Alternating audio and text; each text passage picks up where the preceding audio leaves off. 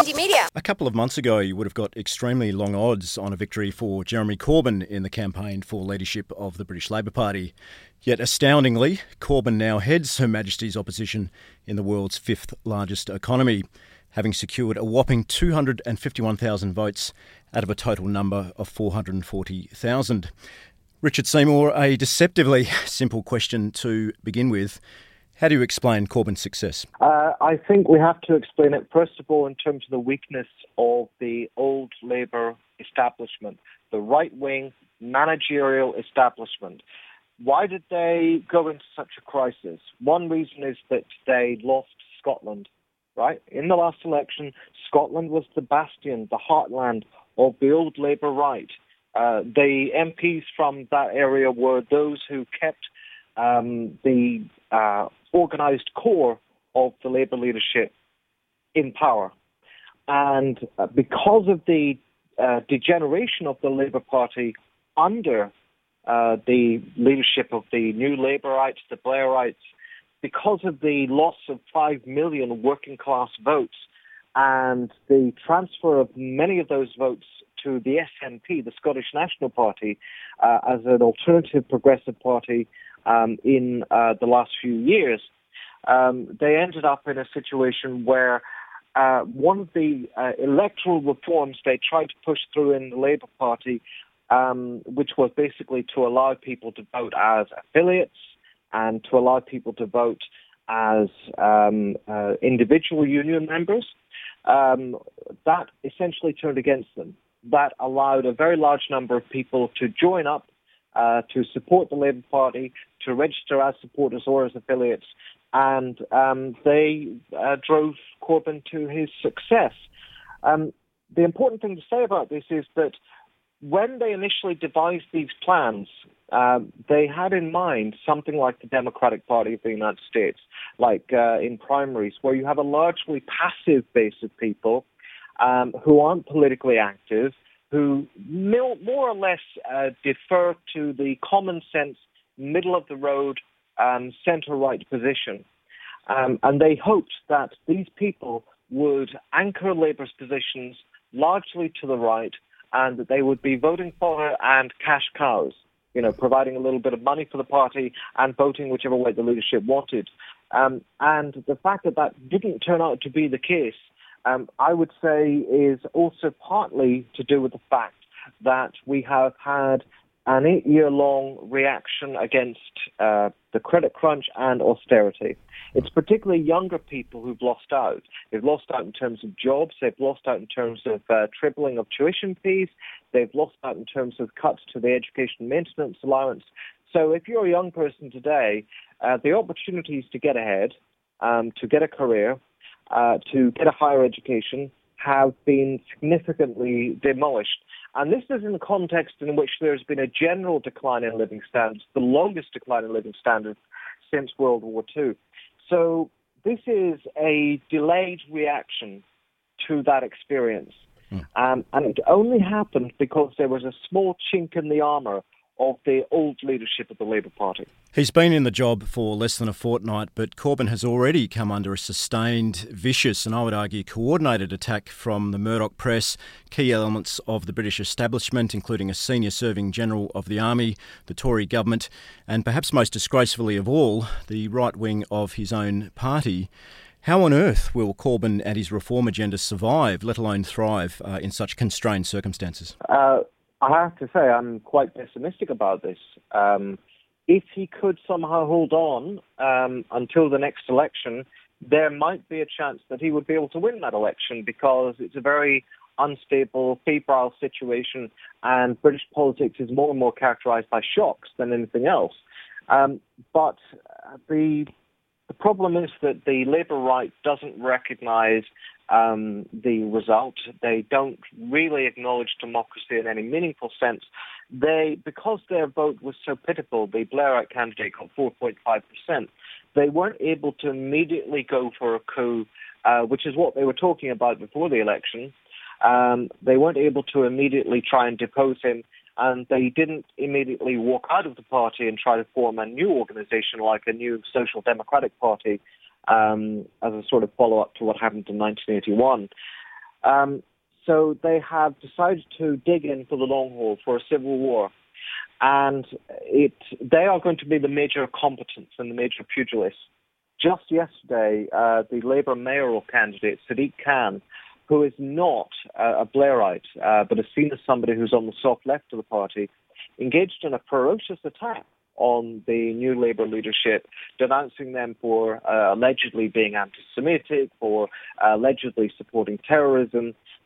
This was an attack that took place in the Daily Mail, the most right wing and reactionary of the British tabloids. And there have been a string of Labour MPs who've gone to the Daily Mail and other right wing tabloids to attack uh, the new leadership. So the fight is very much on. And it seems that one of the um, uh, sort of milestones of this fight back is going to be the London mayoral contest. If Labour doesn't win the London mayoral contest, then they will blame Corbyn and they will try to have him removed as leader. Mm. Um, so, yeah, I mean, it was always going to be difficult for him.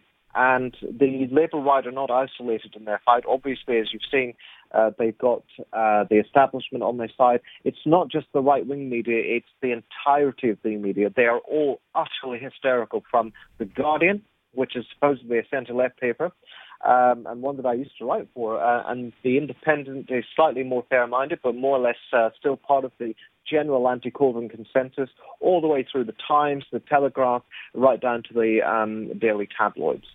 So, um, and of course, uh, alongside them, you've got the Conservative Party mounting a vicious fear campaign. And I think that you would find there's probably quite a lot of stubborn resistance within the civil service, which uh, has been uh, utterly transformed through decades of Thatcherism, um, they would be very resistant to what Corbyn wants to implement. And uh, finally, just uh, the, a note on the army general who talked about a, an army mutiny against Corbyn if he became prime minister and tried to reduce the size of the armed forces. I mean, this is an attempt to produce a Venezuelan style um, culture of instability and uh, right wing attack. It was. It was. So, an, yes. what we're facing. It was an astonishing, if not surprising, statement from that uh, senior general, Richard Seymour. If I can ask you to tease out and explore a contradiction, which is that at one and the same time that a socialist has been elected to the leadership of the Labor Party, there remains a very sclerotic left outside of the Labor Party. There remains historically low levels of strike activity and trade union activity more generally. Social movements are really not particularly impressive in Britain, despite the turnout of 100,000 people, for instance, at a refugee rights demonstration in London the other day. And generally speaking, the left remains historically very weak. So, how do you explain that sort of contradiction? Uh, I think this is a general pattern. You know, um, I, I've looked at some of the examples of what's happening across Europe. And what you find again and again is it's not the overwhelming strength of the left that enables them to push forward and make certain, uh, enjoy certain successes at the political level. It is a crisis in the parliamentary democratic system and in the representative system, and particularly a crisis in the traditional forms of social democracy. So again and again, what you see is that the old social democratic parties uh, adapt and adjust to the neoliberal order. They accept uh, so-called free market. They accept the uh, power of the banks and of finance.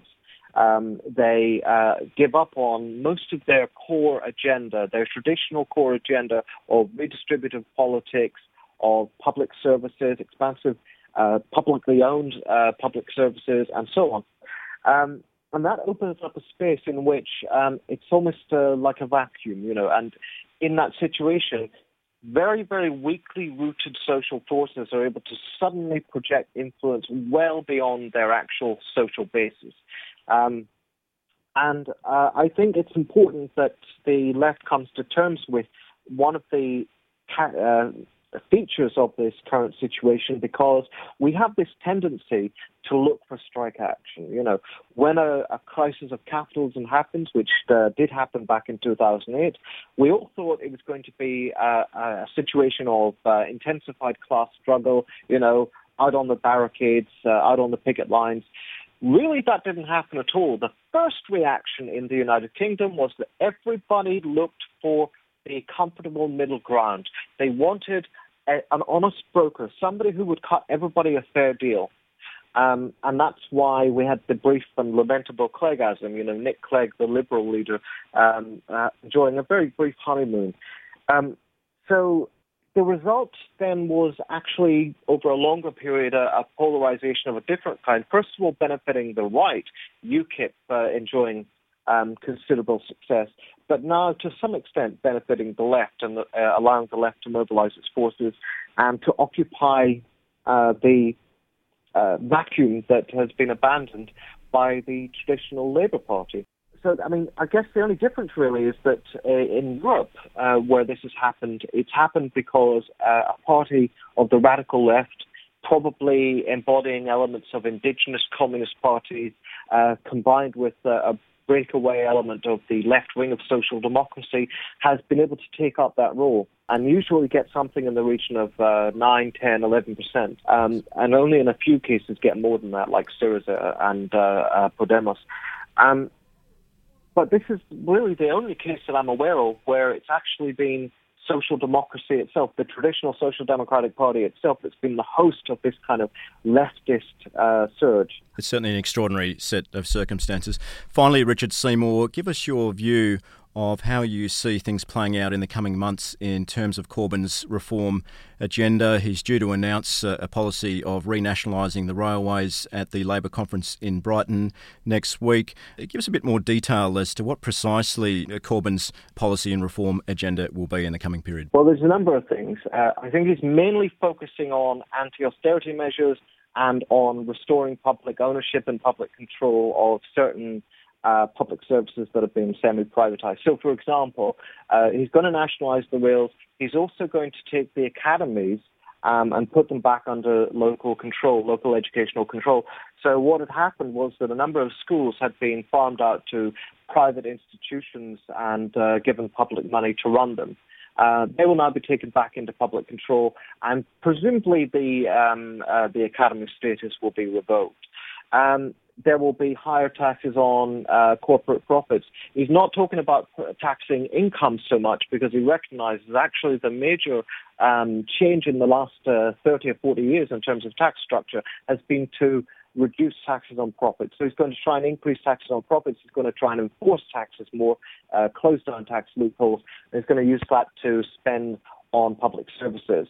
Um, he's going to um, address the housing crisis by building more housing. That's going to interfere with the housing market, which is the major driver of the UK economy. So he's going to have to come up with a new way to drive growth. And it looks like uh, the so-called people's quantitative easing is the major way that he's going to do this. This involves uh, simply printing money and diverting, diverting it to um, industry and to lots of uh, uh, infrastructural and investment projects that would be driven by the public sector. So we're talking about redistribution, job creation, and public services, investment in public services. That's the core of his agenda. On other things like Trident, um, the nuclear missiles program, um, and on things to do with war, he may have to compromise a little bit with um, his parliamentary party's right wing, because those are the issues on which they're fighting back.